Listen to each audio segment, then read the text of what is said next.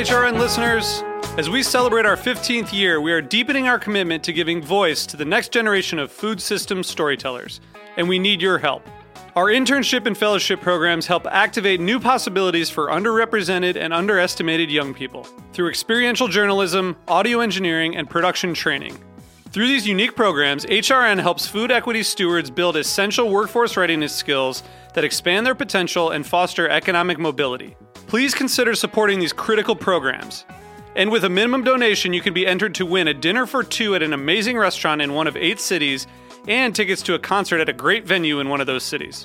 We have incredible partners across the country who have donated, as they also share our passion for helping to educate the next generation of food systems storytellers. Check out heritageradionetwork.org slash 15 to donate and enter to win today. That's heritageradionetwork.org slash 15 to donate and enter to win today. And make sure you donate before March 31st. Thank you.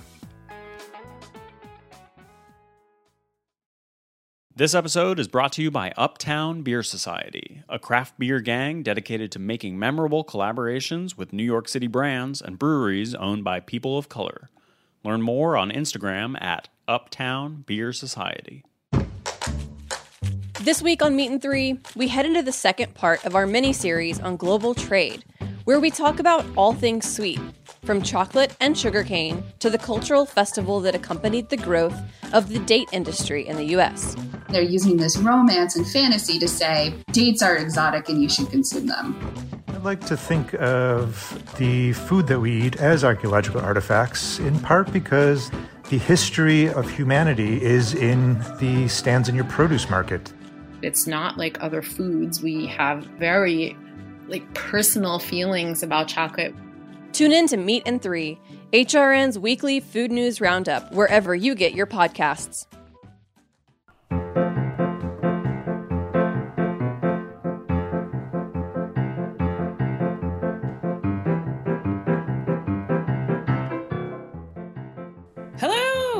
And welcome to Life's a Banquet, a show about the highs and lows of all things edible, spreadable, pourable, and chuggable with your host, Sir Orson Welles, and. and Rosebud. Oh, well, hello. How's it going, mine friend? Uh, it's going fine. It's snowing here. Get the hell out of here. Oh yeah, snowing sideways. Snowing in the center of the earth. I didn't know you guys got uh, got snow in there. So interesting. Oh, yeah. We're we're nowhere near the equator or the center of the earth. We're just we're not even in the center of the United States. And then what are you good for anyway? Nothing. So Nicole, I want to tell you that um, I have a new boyfriend. Oh, okay. And I thought I would take this time on the podcast to tell you because I know everyone's really excited to hear about my love life. Um, he's very, he's younger than me, a lot younger. Um, and he's also smaller than me. And uh, he's a puppy named Butter. You got a dog? no, but I there is a puppy that lives on my block. We've had two dates, one yesterday and another today. Oh, you guys don't live together. We don't, no, not yet. I am planning on stealing him from his owner, who What kind of dog is he? Butter. He is okay. So first, I'll tell you about his appearance, and then I'll tell you about our dates. So Okay. Butter is he looks like he could be maybe like a golden retriever or like a yellow lab puppy, but he, his owner says he's a mutt, which makes him even cooler. Mm-hmm. And yesterday I was walking down the street and like this little adorable puppy. I mean, he's a baby puppy. Like he's quite tiny. And he did the kind of thing where like when a puppy sees another or a dog sees another dog, they like bow down and, and freeze and stay perfectly still. Yes. But he did it to me, and so I look behind me and I'm like, then I turn to him and I go, "Who me?" he was he was like lowering himself for me, and then I approached him and he pounced on me. That's so cute. I pet him and he bit my hand like a puppy does. And then today I randomly went out for coffee, which I almost almost never do at like 3 p.m. And there, lo and behold, is Butter again with his owner, who I was like, "You again," and the owner was like, and I was like, "Bitch, I'm sorry if she if you're a listener, Butter's owner, but I'm not sure you deserve Butter." Oh, so she's uncomfortable by your close relationship with her son. She's threatened. Yes. Yeah, I have can that all the time with dogs and the owners. I completely ignore if I can. I just hang out with the dog usually. I was like, butter is cool. And she's like, yes, butter is cool. I was like, listen, lady, don't name your fucking dog butter and have it be so cute and not expect me to fall madly in love with it and plot your murder and the theft of your dog. yeah, there were these people that came to my old restaurant that had a tiny, tiny, tiny, tiny Yorkie that weighed like No. 0.3 pounds, and his name was Dude. Ah, and That's cute. I know, but I feel like they were not as cool as their dog. Like they, I would always be like, "Oh my god, dude's here! I'm so excited. Let's hang out. I love you. Let's get married." and they would just be like, "Okay, whatever." And I'm Here's- just like, "Don't name your dog dude, and don't. First of all, don't get a dog that's 0.5 pounds Exactly. they should because be they arrested. can't even they can't even jump off the couch without dying." That's like a suicide. It's like you have to. The people at the places are like, if you adopt a dog this small, you have to watch it at all times because they literally can die from jumping off of furniture. Oh my god, that sounds like too. No, look, butter is very sturdy, um, but I just feel like don't get an adorable puppy and then feel like put out when people are like obsessed with it. Like, Right. Well, I feel like maybe I was just too emotionally involved right away, and they were like hesitant because we didn't really know each other that well. That's true. That's how I feel with butter. I feel like things are moving very fast with butter and I, very fast, Yeah. creepily fast. I Same mean, with dude. I really miss him. I think about him all the time. I today said, "Butter, I'm in love with you. Will you marry me?" And I think what that's what turned the owner off. the owner was like, "What's happening here?" Do you have a picture? Uh, no, but I will take a picture tomorrow when I hopefully run into Butter. And uh, before that, I'm going to contact some kind of professional sketch artist who does who does like police sketches, and I'll describe Butter to them, and then have them send you the photo. Okay, that's really great. I love that. The nose is a little bit cuter. You should take a picture, have the owner take a picture of you holding butter, and get somebody to paint that portrait. oh yeah, or when I'm holding it, I could just dash off with it. That's also a good idea, but she knows where you live. And then you would just run into her all the time. You would have to I'll move. move. I'll Okay. move. I'm gonna start packing up my apartment tonight. Well, get here. No one will look for you here in the center of nowhere. Okay, great. I will come to you and we will raise butter together as a family. Great. Okay, moving on. What else have you been doing? Um, I literally just minutes before I came here saw an article that said the Bernie meme is now porn. Oh, well, And that's I- great for me. Showed a picture of a woman wearing the mittens holding the mail sitting on a Oh. chair. Oh no, I didn't. I didn't interpret it that way. I, you know that I have a thing for Bernie. I know, yeah. So, but you know, maybe I just don't understand what could happen from there. But I'm sure they managed to make it work. Yeah. Well, the Bernie meme, you know, there. Maybe it's it would be for- very funny if the woman playing Bernie then gets fucked by Joe Biden. like everybody else in America will. Zing! Take that, liberals. You, You hear me? You hear me, Ezra Klein? Um, yeah, That's right. Take that. What's his fucking name? The guy who writes uh, Aaron. I was going to say Aaron Burr. Aaron Burr. meant Aaron you hear me, Sorkin. Aaron Burr? I meant Aaron Sorkin. Oh my Might God. as well be the same person. Well, I have some news. Yesterday was my birthday, and it was pretty good What for did a you do? quarantine birthday. Um, I stayed home. I did cry a bit. and um I mopped my floor, I cleaned the house. Kind of like a whatever day. It was snowing here yesterday. And then Becky and Adam had uh been quarrying for like a week and a half so they could come over for dinner. So we had dinner together. It was really cute. Cute. Yeah, we made like pizza, Negronis, and we had shrimp cocktail and tartare and cake. It was really fun. It was That cute. super fun. Did you make all your own birthday dinner? I did, yes, obviously. Not because I'm controlling, just because nobody offered to do anything differently. Do, Um, you like, do you want to come over for my birthday where I cook your meal? Exactly, yeah. And then Mary sent me a Tamagotchi in the mail. Oh my god, Isn't that cute? that is very cute. I know, I'm a pet owner now, for real.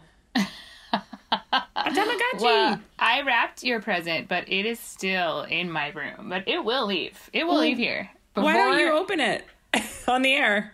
You can keep it. Because it would be too crackly. No, your present for you. My present for you. Oh, you're a sweetie pie, huh? Thank you so much. I pre- much Well, appreciate. it's- you haven't gotten it yet. You might hate it. Who knows? yeah. But I made you a beautiful card, and I sent you some items. Oh my god, this is Well, amazing. they Thank actually, you so much. I haven't sent them to you. They're still in my room, but they're in a box. I've been thinking about trying yoga. That's what that. Do you ever? Do you remember at Breezy we one time found like an Us Weekly, and uh, it was like ask Mike Tyson twenty five questions and like one of the or twenty five facts that Mike Tyson tells us about himself, and one of them was I've been thinking about trying yoga, and I always think of that every time someone's like I've meant to do this, but like I haven't yet. I just like that when people are like, "I'm thinking about trying it," like thinking I'm about trying yoga. considering trying it, but I'm not gonna do it. I'm thinking about biting off someone else's ear. I'm not I'm sure if I'm gonna do it. About trying medical school as a. Oh, interesting. I'm thinking about stealing a dog in my neighborhood and then wedding it in a ceremony.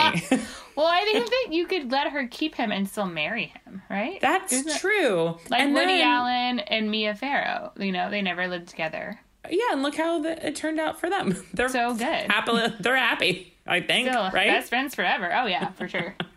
they like hang out all the time. Is that the worst like ending of a marriage ever? That like your husband ends up just marrying your daughter after you divorce? I think that Elon Musk's dad did some sort of weird shit like that.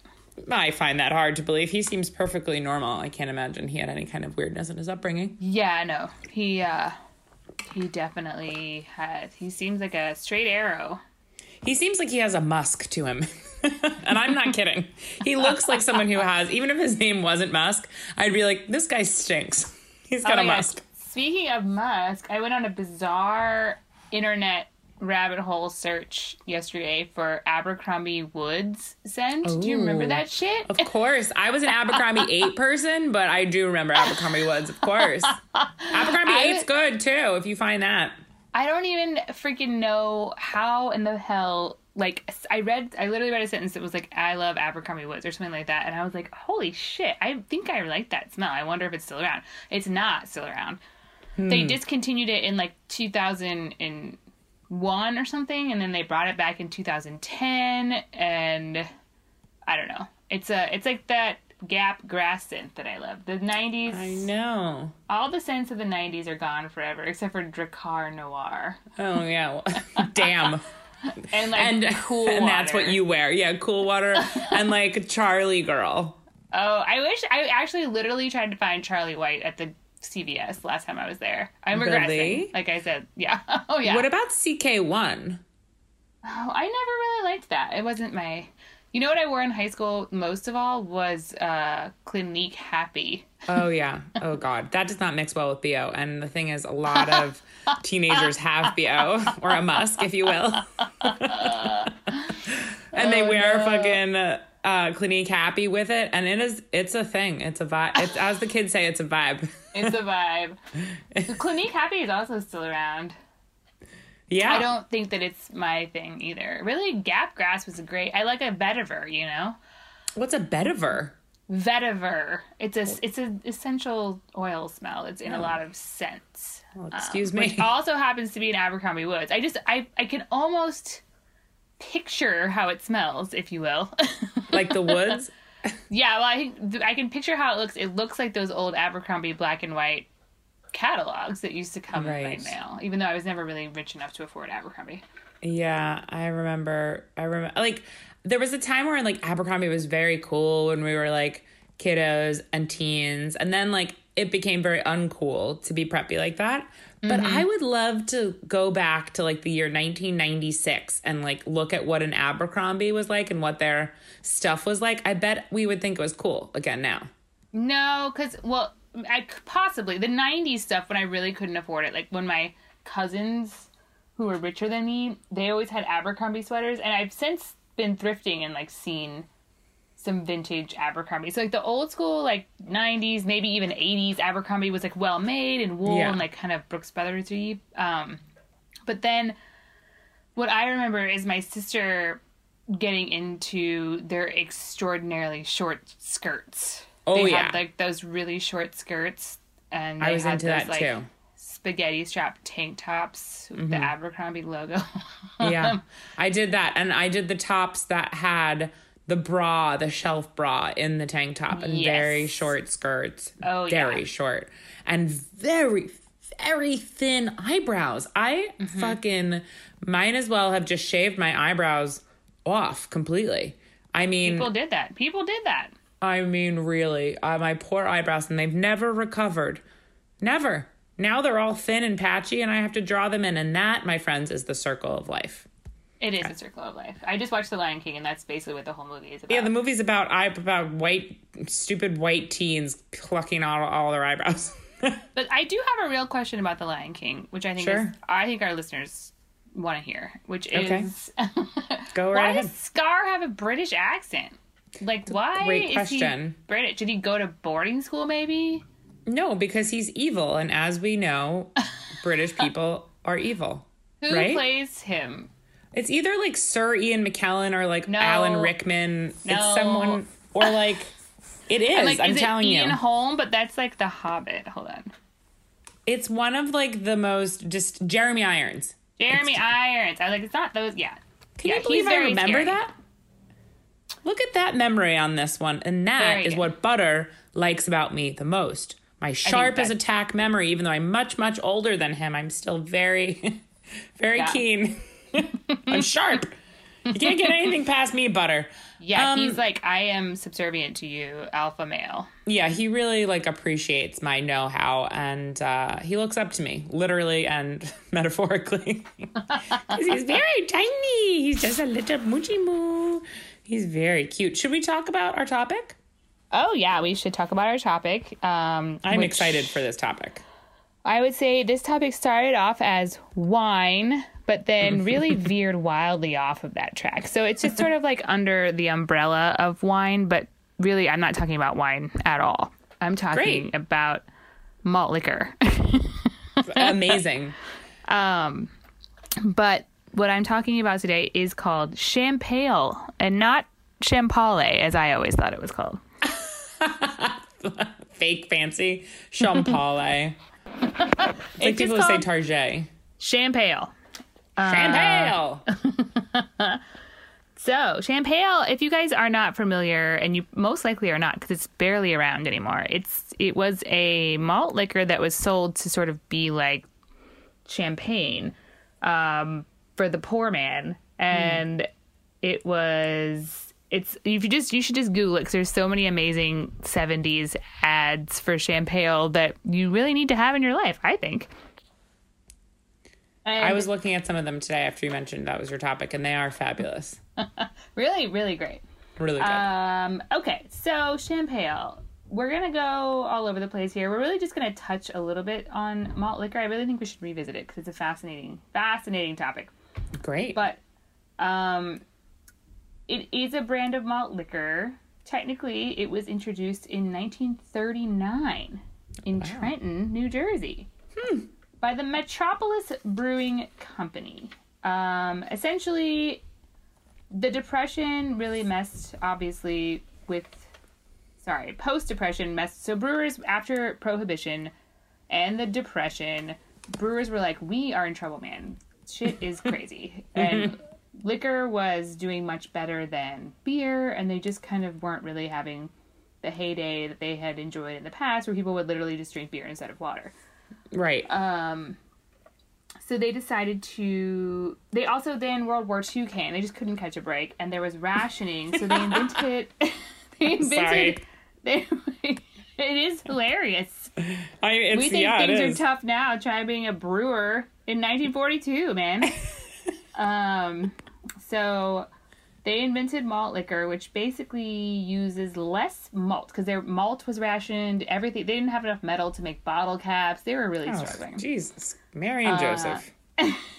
So they figured out a way to invent this thing called malt liquor. And in case you didn't know, because I didn't really know, what the hell is malt liquor? I've always wondered. It is a beer with more alcohol than traditional beer, 20% stronger than beer, as the crow flies. Um, and to super duper summarize how it's made, enzymes are added to break down the complex sugars, which then makes the yeast have more ways to make more booze. It just makes it more alcoholic. Okay. Um, and this is why I think we should revisit this because malt liquor is actually not ice beer, which I thought it was. I thought it was like Steel Reserve and all that stuff. I thought that was the same thing, but it's not. It's, not, like Bud Ice or Natty Ice, if you will. Yeah, apparently not. It's also not Alco Pop, which is how they describe like, you know, like Z. what was that? Zima. Z- Zima, yeah. Z- Or- Zima. It's also not hard seltzer like we have today, which I also thought it was that stuff. So we should really dive back into this and find out what what is the freaking difference between all of these. Very interesting. Um, but back to Champale.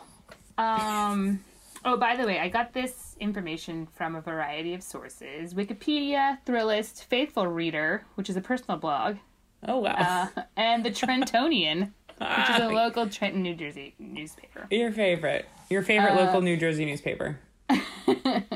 So they came up with a way to make this malt liquor, and it was dry and bubbly, and so they marketed it as a champagne alternative, and they marketed it to wealthy white people. They're like, "Hey guys, this is what you should be serving at your wealthy white gatherings." So they had like fancy names like Country Club, Sparkling Stite, University Club, What? and Champetite. Are you sick and tired of that high class champagne that tastes great and everybody likes? Well, try this malt liquor champagne champet- to wet your champetite. Are you hungry for cheap champagne that's also not champagne? Um, but really, nobody cared. Basically, uh, they they really couldn't get it to take off, and um, the people, one of the brands, marketed their their malt liquor with an actual set of bridge cards because they wanted people to drink it while they played bridge. It just didn't take off. Wow. Um, then in 1963, two years after Adolf Coors was kidnapped and murdered, the heir to the Coors fortune. Is that up. what happened? Yeah. Interesting. I think I did Coors as a story and I don't remember that. That seems like it would really have stuck out though. Uh, yeah. They kidnapped his ass and murdered him. Um, Which is not the best way to get a ransom, I feel. Absolutely. You gotta you gotta keep them alive at least until you get the mo- Did they get money? Um, I don't remember. I just there's a great documentary about it out there if you really want to dig into it. Okay, great. Yeah, I'm, But I'm I'm, very I'm just here to talk about Champale, okay? Okay, pard- pardonnez-moi. That's French for champagne. Um, so in 1963, a dude named Dawson Farber, who to me sounds like an asshole because his name's Dawson Farber, but what do you know? Maybe he's nice. he came up with Colt 45. And it actually, he wanted to advertise the fact that it had more alcohol than regular beer. And so that's why he put the little horsey on there. And um, I never realized that that's what that horse meant. So it wasn't that effective for me. Um, How could- cla- Oh, hang on one second. Are horses like notorious drunkards? Like, what's the what's the significance of the horse? I think it's like the horse is kicking his leg up. I don't. They wanted to. Oh, right, because they wanted to say that it had a kick. Oh, got it. They're like, this horse is wasted. You could be like this horse. Notoriously drunk horse. Um. Sorry. So he claims that the reason that he called it Colt 45 is because of Jerry Hill of the Baltimore Colts, his jersey was 45. Who knows if that was true? Probably not. Oh wow, interesting. The Baltimore Colts, Colts then went on to become the Indianapolis Colts, in case anyone is not aware of that. Go Colts. they didn't make it to the playoffs. R.I.P. Um, so this line of marketing worked out better than the other line of marketing, but it's still they were still marketing it to white people. Um, Then civil rights happened, and the corporations realized that black people existed. Um, And so once they realized that, someone told them that they were black people that lived in the world in the United States of America, and they um, they found out that for whatever reason, malt liquor sold more to black people than to other people. Um, They don't really know why that was the case, but once they found that out, they started heavily marketing malt liquor to black people. Um, so they um, they had black people in ads. They they had the Champale ads are like upper middle class people playing tennis and then also drinking champagne and then going out on the on the night and you know they're like this is how you live life drink champagne Right, you can Um, take it from the tennis court to the club. to the to the courts of law. There's just a lawyer drinking it. It's like a judge, honestly. Like, Can we just uh, make a bargain here? And then um, Colt 45 famously used Billy Dee Williams post Star Wars, so post Lando Calrissian, and their ad was him sitting there smiling at you knowingly and saying, Colt 45, it works every time. Implying that if you feed a woman Colt 45, she will get so drunk that she will have sex with you. And it was Oh, that's tasteful. very successful in amping up sales of Colt 45. And rape. And rapes. Uh, non-consensual sex also was like way more popular after that. Through Just the kidding. roof. it's always been popular. Uh, It's fucking uh, terrible. Um, Champale was marketed like so. They wrote on this ad, "It looks like champagne. It pours like champagne." I don't know what that means. It tastes like shit. tastes, like, Tastes like- toilet bowl water. It tastes like champagne, but it costs just pennies more than beer. Just pennies more. Wow. Have you ever had, wait, have you ever had Champale? No, because it's actually really hard to find. So in its heyday, there were three kinds. There was pink, classic golden, and extra dry. Today, there's only extra dry and golden avail. Okay. Wait, what was the champ champatite? Was that a, a That was kind just of a, that was just a different kind of malt liquor that they Oh, got it. because there's basically they're like it's sort of champagne. It tastes like champagne, kind of. Okay. Inter- I really uh, wonder if, if anyone out there is listening.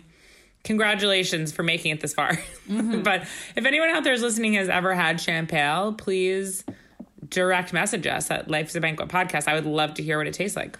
I would. I know. I wish that I would have known about it when I was younger because I bet I would have drank it when I was drinking like Mad Dog and Boone's Farm and shit. It's like it sounds perfect for that time of. Totally. Or Andre. Did you ever have Oh Andre? God. Yeah, they would always.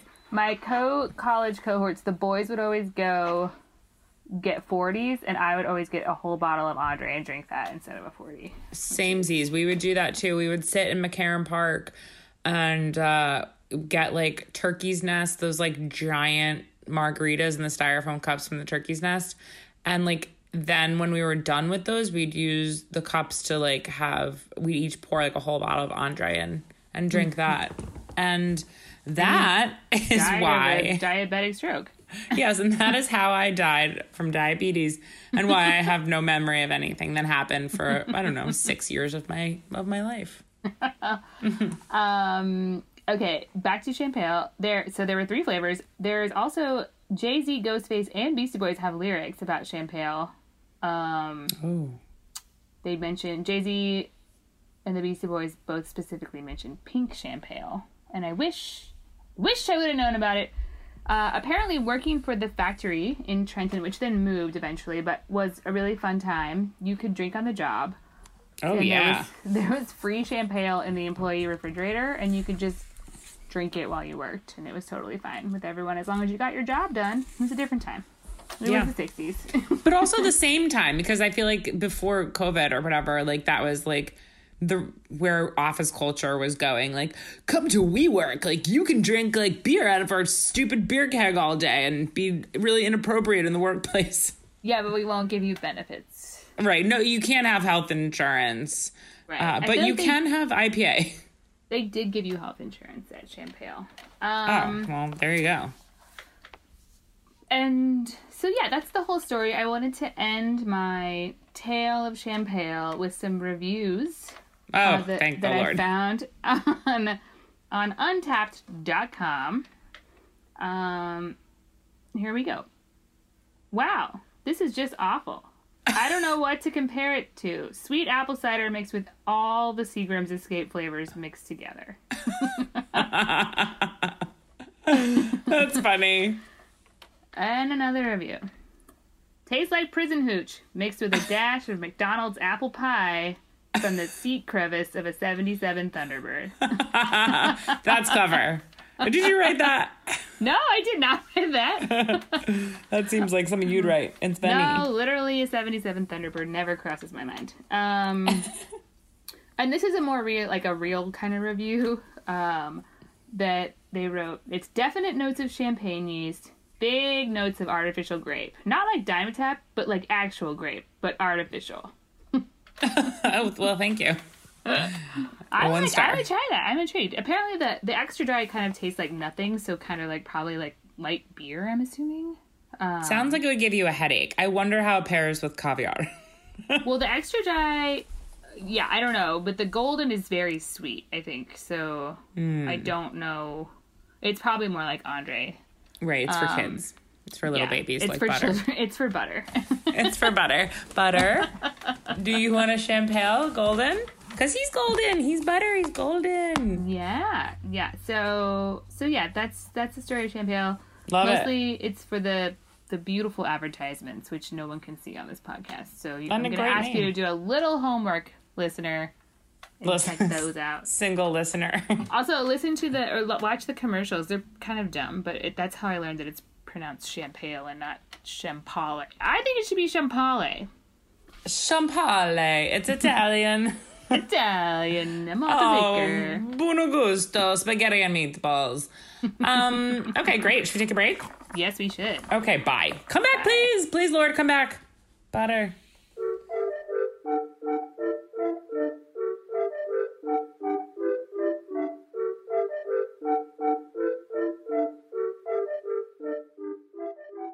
This episode is brought to you by Uptown Beer Society. They're a craft beer gang dedicated to making memorable collaborations with New York City brands and breweries owned by people of color. Their Bronx Culture series featured three beers made in collaboration with Gun Hill Brewery, inspired by the Bronx and Latinx culture. Uptown Beer Society works with underrepresented brewers and beer bar owners to highlight and celebrate cultural gems that make New York City so special. Learn more about their unique beers and where to find them when you follow them on Instagram at Uptown Beer Society.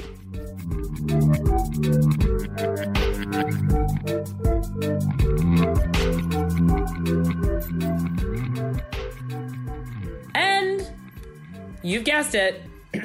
we're back. We are back. Hmm, we're better, and some might even say we're back and we're better than ever. So, Nicole, I'm going to tell you a story now about something that I, when I got into it, I thought I was going to be doing it as a joke because I thought this was a bad movie. Um, but it's actually a good movie. I told you. It's good, which made it harder to make fun of, but it, it's still an interesting story. But like for some reason, the way where where this movie like stayed in my mind, it was that like it was a good movie at the time, but now we would think it was like really lame. Like American Beauty.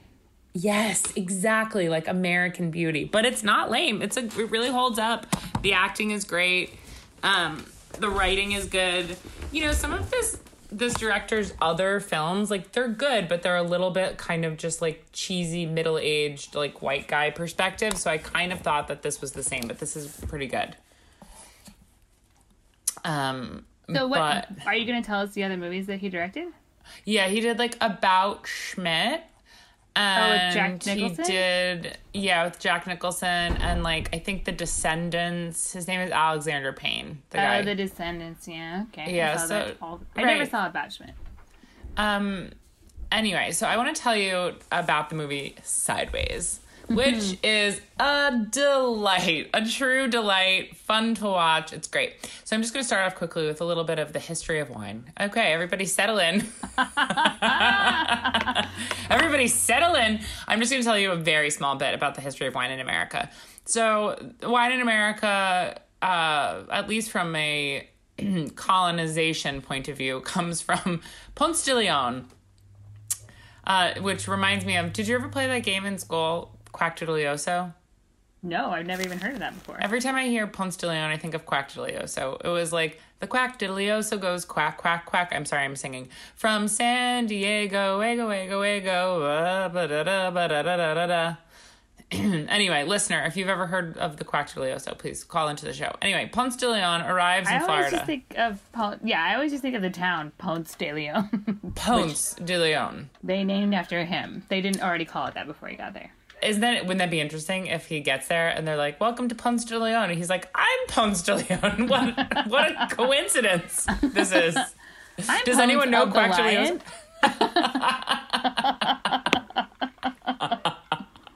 I don't know if that's what that means, but it sounds like it. You know. I'm pouncing. Yeah. So Ponce de Leon, your favorite explorer, arrives in Florida in 1513. um, and anyway, Is so he's, this guy an explorer or is he a conquistador? what is the difference? I think one is bad and the other one is also bad. So One one is more rapey and pillagey than the other. Yeah. Anyway, he comes to America. He wants to make some wine, so he steals the grapes from the Native Americans. The grape they were using at the time was muscadine, and they they talk about making American wine as early as uh, 1565. Then Wow, I did not know that. I know. Then another uh, very kind of contentious personality in American history, Thomas Jefferson, Wait, attempted growing to wine in Florida? in Florida. Isn't that interesting? It's tropical climes. Okay, anyway, go on. It's terrible to think about. I'm sure it was very disgusting. So Thomas Jefferson attempts to make uh, establish a winery and plant uh, Vitis vinifera vineyards in Virginia. That is a tongue twister. Am I right? Okay, yeah. look and at he's this. probably like, you know who should work these vineyards? Slaves. exactly. It's not funny, but it's it's true. Thomas Jefferson was a shitbag. So anyway, he att- I'm going to read the sentence again. He attempts to establish a winery and plant vitis vinifera vineyards in Virginia in late 1700s and early 1800s. Right. Okay, great. Post here- Roanoke. Exactly. So here's a little bit about what people are drinking in America today. I will tell you something right now. A lot of fucking Franzia and a lot of Yellowtail and a lot of barefoot wine. That's the most popular wine in America. It shouldn't surprise you from the things that, you know, that this is what people are drinking, but also they're cheap. So whatever. It's fine. It's just yucky, but we could have a whole Oh yeah, but you know you have to think about American wine, how it had a bad reputation until what, like the '80s, and then Yeah. won some sort of award at some point, and they're like, well, it's just as good as European wine, and then everyone's like, let's make it like European wine and add all this gross shit to it. Yeah. So this is what people are drinking a lot of, but I kind of almost want to make this a two-part episode because there's a very interesting story about both the Franzia, the House of Franzia, if you will, and also the Robert Mondavi estate. So there are Oh, things that's that so interesting. Yeah, there's also, more things I you know, if you're in a pinch and you have to drink one of those, the sparkling wine, barefoot, it's fine. is it. You just put some orange juice in there and you're golden, or some How- Aperol. How do you feel about the Coppola wines? Oh, the Sophia Coppola wines. I also only drink the sparkling wine. It's also 100% fine. Yeah, Not, it's not, not the best. good. It, it is veering into bad, but it's fine. Yeah. Um, okay, so a new study, this is from the week, by the way. A new study by Sonoma State University shows that Americans buy wine most frequently at wine and liquor stores, followed by grocery stores, and then at do- discount warehouses such as Costco, Target, or Wa- Walmart. The most common price point of American wine is between 10 and $15 a bottle. That's not surprising. To drink at home and 20 to $30 a bottle when dining out. However, when it comes to restaurants, 20% of the sample said they prefer to buy wine by the glass, and 16%, only 16% reported buying organic wine Of America. of Americans. Yeah, but that's because people don't really know what the deal is with organic wine, I feel like. Totally. So, the most popular, do you know what, you, what the most popular grape variety in America is? Malbec? Mm, No. Zinfandel? No, that's not even it. in the top five. It's Chardonnay, folks. Oh, All those of course, right. dumb those housewives. California oaks. Uh, they're like, what do you have in? Uh, speaking of butter, my boyfriend. Yes. What do you have in a buttery, sweet butterscotch flavored wine? Oh, a really oaky Chardonnay from some kind of factory winemaker. I don't mean to make fun of people's tastes. I'm not trying to be a snob about this. I'm more thinking of people who, in my mind, are like rich and pretending to be sophisticated and have taste, but they really like really shitty, buttery Chardonnay. And I mean, those people are thing is, is, hilarious. like, people just don't have an education around wine. So they you know, also I think that part of the reason potentially why Chardonnay is such the most popular grape is I'm assuming that most people who drink wine in America are old boomer ladies. Exactly. That is what exactly what I'm saying. And I'm not I'm not making fun of anyone who's drinking cheap wine because that's what they can afford and that's what they like. That's fine. I'm more taking a stab at those rich ladies who pretend to have a knowledge of wine but really like Chardonnay. yeah, I just feel like making fun of people for wine it's not something I can get down with because Me neither. I'm not into it. Only these specific people. You have to be rich. If you're an evil, satanic, wealthy Karen and you drink that, it, then I'll make fun of you. But That's the people I'm pointing at. Yeah. Otherwise, it's fine. My, there's a local vinery. Vinery. there's a local vineyard here that only sells sweet wine that my parents buy often, and you know they just don't know any better. Totally. And I think that like the thing that is not cool about wine and what makes people I think scared about wine and scared about talking about wine is that they're not going to know something or people are going to like judge them on their taste. And people you should just like drink whatever you like and whatever is fun. However, Also, my again, parents don't even like. The, like I tried to introduce them to the the other better wines out there, and they're just not interested because they want that sweet wine. It's more Right. palatable for them, and that's what they like. So who cares? drink what you like, who gives a shit. However, again, if you are a rich shitty Karen pretending that you know about wine and guzzling oaky Chardonnay, then you know, I mean, here's Go looking at you. Go, go, please perish. Um, so the most popular grape is Chardonnay, followed by Cabernet Sauvignon, Pinot Grigio, Merlot, otherwise known as Merlot, and f- number five is Pinot Noir. Damn it! I didn't get any of those. So, okay, the movie Sideways comes out in 2004. It's got a 97% on Rotten Tomatoes. It's starring Sandra Oh, Paul Giamatti, Virginia Madsen, and Thomas Haden Church, otherwise known as the. Hawkeye. Uh, the Hawkeye, yes, God bless him, the Hawkeye from Wings. Um, Yes. I feel like he was one of my first crushes in life. Same. He's strange looking, but so attractive. Well, he didn't look that way in the '80s during Wings or the early '90s, whenever Wings was on. Yeah, he almost has like rubbery features that like look like he's been molded from rubber. Yeah, I think that you really get a sense of that in the movie, but in Wings, he looks good. I think he looks good in this movie too. I'm into him, and he just has like a cool attitude. He was nominated for an Academy Award for this movie, which I think is awesome. Um, but Paul Giamatti was not.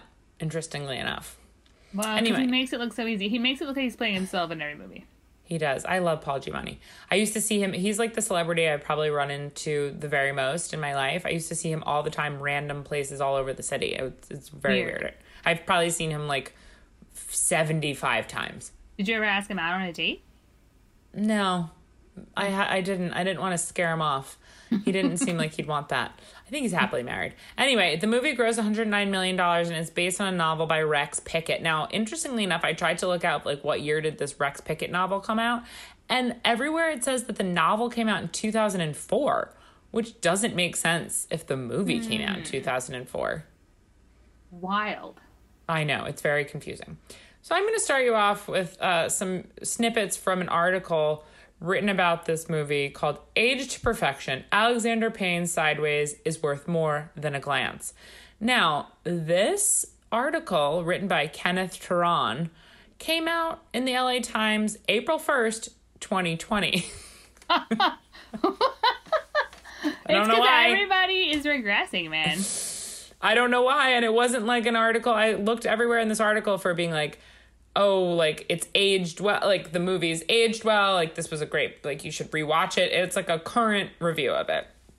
so he says, exactly written, directed with a surgeon's precision, and trans transcendentally transcendently acted sideways brings emotional reality to a consistently amusing character comedy, making it something to be cherished like a delicate Santa Ynez Valley wines that are out of the story's vivid backdrop.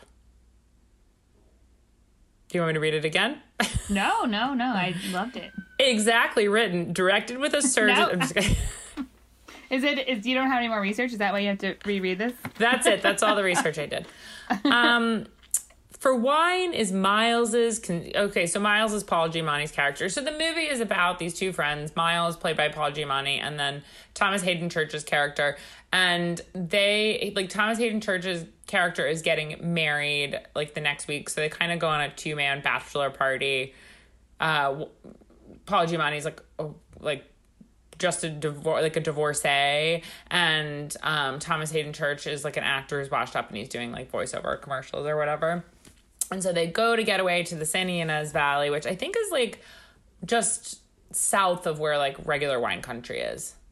And it wasn't very popular until then and they're very popular they're like famous for making a lot of um pinot noir. And so i'll go on later about the effect, the sideways effect about what happened with pinot noir and merlot after the movie uh, came out. But anyway so the article goes on to say for wine is miles's consuming passion the great enthusiasm of his life listening to him talk wine is an education in unto itself and he caresses grapes on the vine as if they were his true best friends Though the women in Sideways, which sidebar are played by the amazing Sandra Oh and the incredible Virginia Madsen, uh, though the women in Sideways are not given as much screen time as the men, surprising to no one, they're written with equal skill and are essential to the film's success. This is especially true of Maya, a character who carries the burden of being its most humane voice. Madsen's ability to bring delicacy, sincerity, and soulful strength and caring to grounded individual gives the film an emotional integrity in which it would be immeasurably less effective without. Interesting. I just found that piece of writing to be like really clunky and like like if we didn't have this compassionate woman, which is the only thing a woman could be, this movie would just be about wine. Yeah, but Virginia Madsen was so hot back in the day. She really and I feel was. like they really like dowdy her up in that movie in Sideways. They kind of do, and like, but Sandra Oh's character is so cool. She like rides a motorcycle. She's like this fun mom, single mom who smokes pot. Then she beats Thomas Haden Church almost to death with a, the helmet of a mo- her motorcycle helmet when she finds out that he's getting married next week. But anyway, the movie is very fun, and it just like follows them through like wine tasting and depression and philandering and like all these kind of it's like pr- it's not about much nothing crazy happens but it is actually directed with the precision of a surgeon isn't that right butter butter I think that there is something to say about movies like that. It is definitely like the perspective of the the aging white man, which is yeah troubling. But there's something about Paul Giamatti that sort of softens that and just kind of makes it a little bit more palatable. Yeah, and it's very like I mean, it's so early two thousands, like in all the food that they eat and the wine that they're drinking, and like you know, there's like big hunks. Oh, so anyway, some of the food stuff, which I thought was interesting. They go to this restaurant called the Hitching Post. Well, that's where Virginia Madsen works. She works at, at this restaurant called the Hitching Post. I'm sorry, the Hitching Post Two. um, which is in Buellton, California. And I looked at their menu now, and I just wanted to quick talk about what they have on their menu. It's like, but this kind of like rounds out it like kind of summarizes what the vibe of the movie is just in like reading this menu. So there some of their appetizers they have roasted garlic, slow roasted to a soft and smooth texture so it can be spread on toast with herbs, roasted peppers, balsamic and olive oil. So they just give you the hunk of roasted garlic and make you smear it all They make you do it yourself. Yes. They also have Your grilled fingers are going to be so smelly. smelly fingers. Grilled corn quesadillas, two flour tortillas filled with jack cheese, cheddar cheese, spicy corn salsa, and grilled and served with fresh salsa. Oh, yeah. I would eat that. I know there's a lot of okay, like but these are the kinds of things they're doing. And then they have like um a fresh natural chicken breast, the highest quality from Cal- from CA, oak grilled, very juicy with a gorgeous flavor. $29. They they oak grill just a single chicken A breast, ch- single chicken breast. like on a Chardonnay oak barrel. Exactly. And then they have like New Zealand rack of lamb, tender, distinct, yet mild flavor, marinated in mild Cajun and garlic spices, comma, then grilled. 10 ounces, 47 American dollars. This I love that they're like, we want people who like lamb to like this because we say distinct, but we want people who are scared of lamb to also like this, so we say mild. I know it's for it's for everyone who can afford a $47 entree. So anyway, that kind of just for me, like just hearing about the kind of food in there, like summarizes how like the movie feels in a certain way. Does that make sense? yeah, like you don't, I don't, yes. I feel like in 2004, when I was so very young and didn't even know what wine was, would have been like, oh yeah, I'm like, I respect this wine guy. But now I'm just like, no. Exactly. now you're like, Ugh. um, He's okay. wearing exclusively polo shirts. Oh, and oh my God, the fashion. And so Thomas Haden Church, I like wrote actually a note in my book when I was watching this. He wears like baggy chinos and then a really baggy, buttoned all the way up to the top and all the way down to the bottom, oversized like button down shirt, untucked. Wait, Thomas Haden Church does or Paul yes, Giamatti? Thomas Haden Church. They also It's just so like bad. Paul Giamatti looks so schlubby Yeah. that like the fact that Virginia Madsen would ever deign to sleep with him is troubling to me. It is, and also like not only is he schlubby, but he's like grumpy and like always really drunk and depressed. I mean, he does have something endearing about him, but it's like I don't know, typical. Yeah, it's just like I know. I had a whole like thesis. I was like so sick of like the middle-aged white man getting a renaissance, um, and I was really angry about it for a while. And now I just like don't care. But there's a lot of like middle-aged comedians coming back and talking about their divorces and somehow getting re- you know back in the good graces of America. And I'm like, you don't deserve it. You're old. You're shitty. You were mean to your. You're wife. wearing a polo shirt. You have You no butt. So sad and lonely, but you deserve everything that you got, you dumb piece of shit. And get out of here, Marc Maron. Oh no, I love Marc. Maron. Sorry. I Hot love take. Marc Maron. Um, okay, look. So there was this thing that happened after called the sideways effect, and it was a real thing that was studied by universities and wine growers, in which Did you, Merlot. did you major in it? I majored in the sideways effect, and let me tell you, this was a difficult degree to get. I love Um, that you majored in it, but you never saw the film. I had never no. Why would I watch it? I'm studying it at Harvard. Um, right, Butter. So anyway, like he said that he Paul Giamatti was like very against Merlot, and after the movie, since the movie was so popular, like Merlot's uh, sales went way down, and Pinot Noir, which had never been super popular in America until that point, went way up. And uh, he like d- they destroyed Merlot, like the whole Merlot industry with this single movie.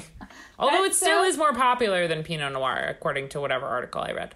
Oh, poor American Pinot Noir. I don't even know what to say about this. All I, know. want to, I just want to repeat that Virginia Madsen, the star of Candyman, would never have slept with Paul Giamatti. Okay. I know she is the star of Candyman. I was like trying to remember, like, what else has she been in? Um, okay, so a couple other things that I just want to like tell you randomly about the movie. Um, there's a scene when in the beginning when Paul Giamatti and Thomas Haden Church go to like Paul Giamatti's mom's house and he like steals money from her and they eat dinner. They both got food poisoning from the meal that they ate in the movie. They were like having diarrhea and throwing up. Um, Also, how old are they they portray men in their 50s? I think they're supposed to be now they're like both in their 60s and that was 15 years ago i think they're supposed to be like 35 although whenever i see movies about people who are supposed to be 35 who look like 45 i get upset because i'm now 37 Yeah, well, I just watched last. I didn't watch all of it. Please don't judge me. But uh, my parents had it on the um, the movie where Matthew McConaughey won't failure to launch. oh love it that movie is terrible i've watched that several times with sjp Yes, oh, he just so won't bad. launch he will not launch But he's 35 years old in that supposedly, and I'm just like, nobody that's in this movie is 35 years old. I mean, I let's hope not because he looks he's he's looked like he's exactly like 43 for his entire life as as far as I can tell. a man in a movie is allowed to be 35, I think, or even 40 or 50, but a woman could never even be 30 in a movie. No. She's not, like literally not allowed. heavens heavens no. Um so here's a fun fact. So Thomas Haden Church is with his in-laws. That's where Paul Giamatti comes to pick him up. And the house that they were at uh, was on Rockingham Place, like across the street from O.J. Simpson's house, where he lived No at the time of the way. murders. Oh my god, in 2004? Yeah, 2004. So 10 years after the murders. But yeah, I don't know why they chose that as this as the location, but they did.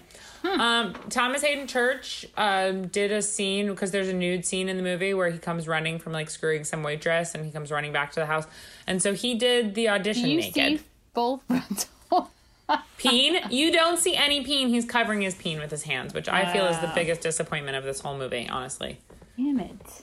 Um, and I did see this movie when it came out, like, but I didn't remember anything about it. Oh, okay. Because Just- of your drinking so much Andre Spumante. I was so fucked up on Andre that I don't remember a goddamn thing about this movie. But I'm glad I watched it again because it is, as I mentioned before, a delight. And Butter and I loved it. um, so the actors had to drink wine substitutes for most of it. Although some uh, one scene when they were like all at dinner together, they did drink. Well, at least Paul Giamatti drank real wine and he got completely wasted. Excuse me, they were drinking wine substitutes such as champagne? Yeah, no, they were drinking like grape juice and said they made, it made them all throw up. There's a lot of barfing in this movie. Ew. Um, and then I just want to tell you a couple of fun facts about some of the actors. Paul Giamatti's dad was the man who was responsible for having Pete Rose removed from uh, Major League Baseball. Yeah, he's like a commissioner or something. He's like the commish. He's the commish. Oh my God, what was that? Dennis Farina? The commish? No, I don't. Let's look it up. Some other old white man with a belly and a flat butt. flat butt syndrome. Who is this guy? It's Mike- some kind of. Mike Post is the composer of the commish. Oh, thank the Lord we figured, figured that out. I've been wondering who composed the commish. Michael Chiklis. Oh yes, Michael Chiklis. Uh huh. Mm-hmm. Yep, and also great gum Chiklis. Yep, Chiclets. Okay, Sandra Oh was married to Alexander Payne for a couple years. uh, from like 2000, yeah, from 2003 to 2006, and apparently they're still friends. Really? Uh, Virginia Madsen is the sister of Michael Madsen, Yes. and she is born on September 11th, 2001. so No she was only way. she was only three when this movie was made. So I'm pretty sure that Sideways came out before Grey's Anatomy, right? Before Sandra was on Grey's Anatomy, or I don't know wrong? anything about Grey's Anatomy. I've never seen a single episode. Well, I've seen every single episode. Um, Do you love it? I do love it. It's amazing television trash. I love it. Adore it. Hmm. Interesting. But yeah. Oh, I looked. Okay, yeah. It was 2005 is when it premiered. So oh, okay. So it was after. it was. And then Thomas Haden Church uh, made his screen, on-screen debut in a tele- made-for-television film called Protect and Surf. and that's my story of Sideways, a movie about a man trying looking for answers in the bottom of a Pinot Noir bottle. Also, why did he hate Merlot? I don't remember. Did he say why? I think because like in the movie, he's just meant to be this kind of like, kind of like a pseudo into yeah, and like a pseudo intellectual and like someone who's like, you know, trying to know a lot about wine and flex. Like he has like this crazy collection, but he's actually so broke that he's stealing money from his like old mother and like spending it all on wine and trying to be part of like a scene. I feel you know he's like looking for some like literally he is actually looking for something. He's very lost and very angry and sad and you know in a way an alcoholic but in another way like I think like wanting to fit in somehow through being a part of something, which like wine culture. Sure. And we should all feel really, really bad for him. Oh yeah. I mean, Paul Giamatti. That's like when he started to become like. Didn't American Splendor come out like around that time? Uh huh. Yeah, he's a, an amazing actor, one of the best actors of our time. And he was also. I was reading about him. He's like, I prefer to play supporting roles, which I think is really cool. I mean, he probably just said that after he never got a leading role. He only got supporting roles. I mean, this was a lead role. He's gotten a bunch of lead roles. I mean, American Splendor was a lead role too. That's true. Okay, fine. You love it, Paul Giamatti. Call me. I know you're listening. Um, do you want to talk about our top for top three today? Our top three favorite wines. Yes. What are yours? My top three favorite wines are sparkling wine, white wine, and red wine. Oh wow, that's so specific. Uh, right now, I'm actually drinking a Cremant from the Loire Valley. It's delicious. Really, Yum. my three favorite wines are just different kinds of sparkling wine. I prefer to mostly just drink sparkling wine until it starts giving me a headache. I know that's the thing. I love sparkling wine, but um, lately even more so, and especially with like sparkling natural wines, really, really gives me a headache. Um, Yeah. I got very specific. I have three that I love, and like these aren't my three like these are my top three favorites of all time. Although my number one might be my definite favorite of all time. But I love um, from a really great producer called Cà de Noci, um, which we used to have a lot of their wines at Bruce, and you can still find them around everywhere. They're from the Emilia Romagna, and they had a wine called I'm probably going to pronounce it wrong, but I think it was pronounced Cara- Caracciole. It's Oh, spelled yeah. Q U E R C I O L E, and it's 100% Mm-hmm. Spergola, and it's like sparkling, very dry, delicious. I love that wine. It's one That of wine my is very good. all time faves, and they're lovely. I was lucky enough to get to go visit them uh, on a trip, on a wine trip, and they're very sweet. And it's very, very small production, and they're nice humans. Um, I also love number two, Philippe Bornard, uh, the 100% Ploussard. And mm-hmm. that's a producer from the Jura, and it's like a very juicy, like umptuous, like I don't know, just kind of chuggable red. But actually, it's you know, it's quite nice. Maybe you don't want to chug it too fast, but I love that wine. Glue glue. Glue glue, delicious, delicious, delicious. And my number one favorite ever, I think, for real, for real, is the Frank Cornelissen Susucaru. I do, of course, love that wine. It's a crowd pleaser. It really is. It's raspberry, it's juicy, it's delicious. It's like it's a classic. And it's always a little different each year, but it's kind of like a um like a dark rosé and um it's delicious. It's really great. Wacky wine producer from Sicily. That Frank Cornelissen. So, those are three natural wines that I really like. And I also love Ed Hardy's wine. And I love Sofia Coppola's wine. Did I ever tell you that like my mom had gotten a bottle? I know I've told the story at some point on the podcast. I don't know why, but my mom had gotten a bottle of Ed Hardy wine from someone as like a Christmas present, and like it was just sitting there. And like my mom and Rob don't know who Ed Hardy is, so they didn't even realize how disgusting this was. I'm sorry, I shouldn't say disgusting. How it was just you know if you like it and you're listening, that's fine. Um, they didn't realize how what it was exactly. But um, so I brought Did you it open in. it up? Yes, I brought it into Brucey and I told our wine director at the time, I was like, hey, let's do a taste test. I just got this new wine. I want you to tell me if you can tell what grape is in it. And I poured him the Ed Hardy wine and he was like, hmm, interesting. I don't know. It kind of, it's got a lot of watermelon to it. Like, is it like Passerina? And I was like, no, it's Ed Hardy. and he just drank it, you dummy. a lot of watermelon. Gross. Yeah, I was like, yeah, I thought you got that right. Tastes like uh, suntan lotion and herpes. Yeah. Aw. Poor Ed Anyway. Hardy. He should have a middle aged man movie made about him.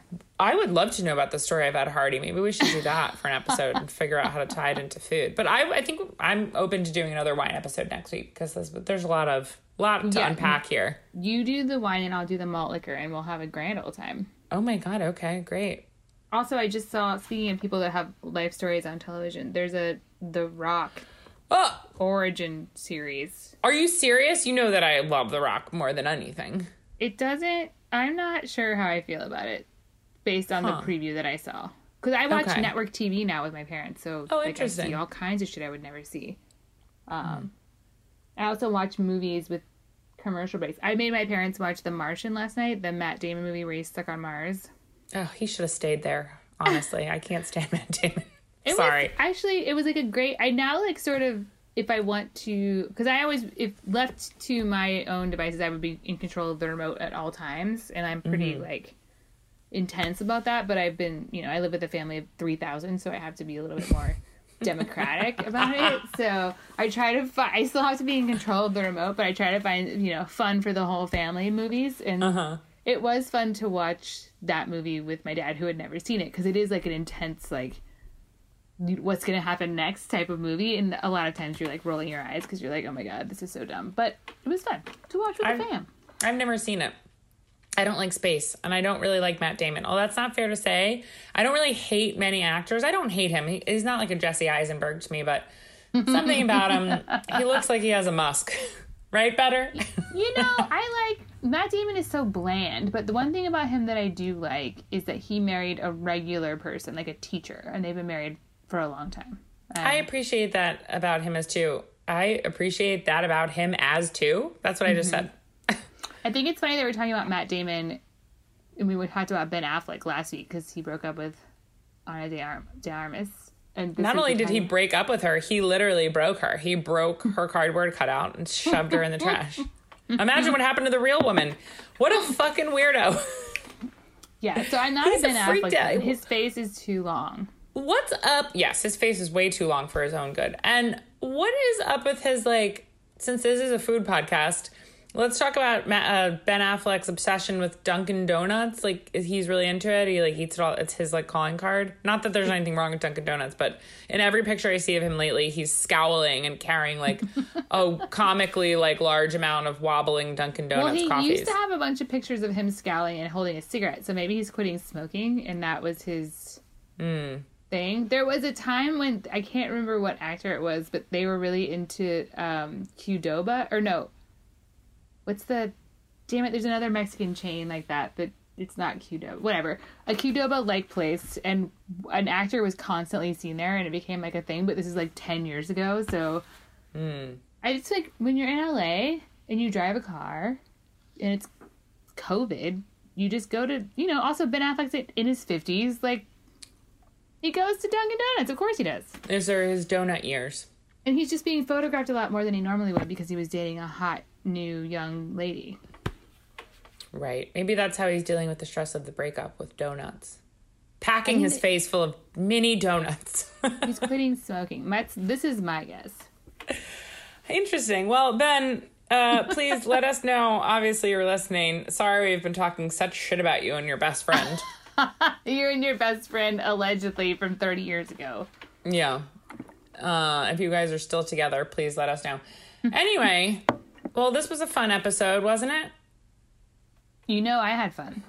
Did you really? Did you feel like you were right there in uh, the San Ynez Valley when I was talking about Sideways? No, I did not. But I do like talking about celebrities. So it was fun to talk about Virginia Madsen and Sandra Oh. God bless her. I'm glad that Yeah. she had a career after she left Grey's Anatomy. She's great. Did you like hearing about my new boyfriend Butter? Are you I are you happy for hearing me? about Butter. Yes. What do you I'm think so I should do when. I see him tomorrow if I see him again? Because I know that Butter's owner is really getting suspicious of our love. And I'm wondering if I should what's that? You need a photo. Yeah, I'm gonna snap a photo of him. Okay, that's it. Next step is photo. My And sister in Chicago, thievery. they have a, a downstairs neighbor that had a new puppy. Now he's bigger, but his name was Pancake. Aw. And so when I stayed at my sister's apartment when they were out of town, I would go downstairs and I would be like, "Oh my god, Pancake! I've heard so much about you." And the owner was like, "What?" Because I didn't know anything about the owner or even the owner's name. but I knew so much about Pancake because my sister's dog is very cute, but she's an asshole. So she like terrorizes the new puppy downstairs. And so my sister had told me all about this, and I'm like, Pancake, hi, it's me, Shannon's sister. Shannon's sister. yeah. That's hilarious. Yesterday I was telling Becky that like I really want to get a puppy. And she's like, "What would you name it?" And I was like, "I'm not sure." She's like, "You should name it Becky." So I'm like, wouldn't it be hilarious if I na- got a dog and named it Becky after our Ew. friend Becky? We would have to name it fucking Becky. Fucking Becky, the goddamn dog. God bless Becky, though. We love you, Becky. We know you don't listen to the podcast. You only Oh, listen yeah. to one episode. She would never listen to the podcast. He did listen. Um, yeah, she listened to one episode. She's like, whatever. I feel like, you know, like I could just talk to you guys for free. I'm like, the podcast is also free. yeah, don't forget that. You're listening to this for free. That's why it sucks so much. Okay, um, we love you guys so much. Thank you very much for listening. And uh, hasta la pasta. Bye bye. Bye bye.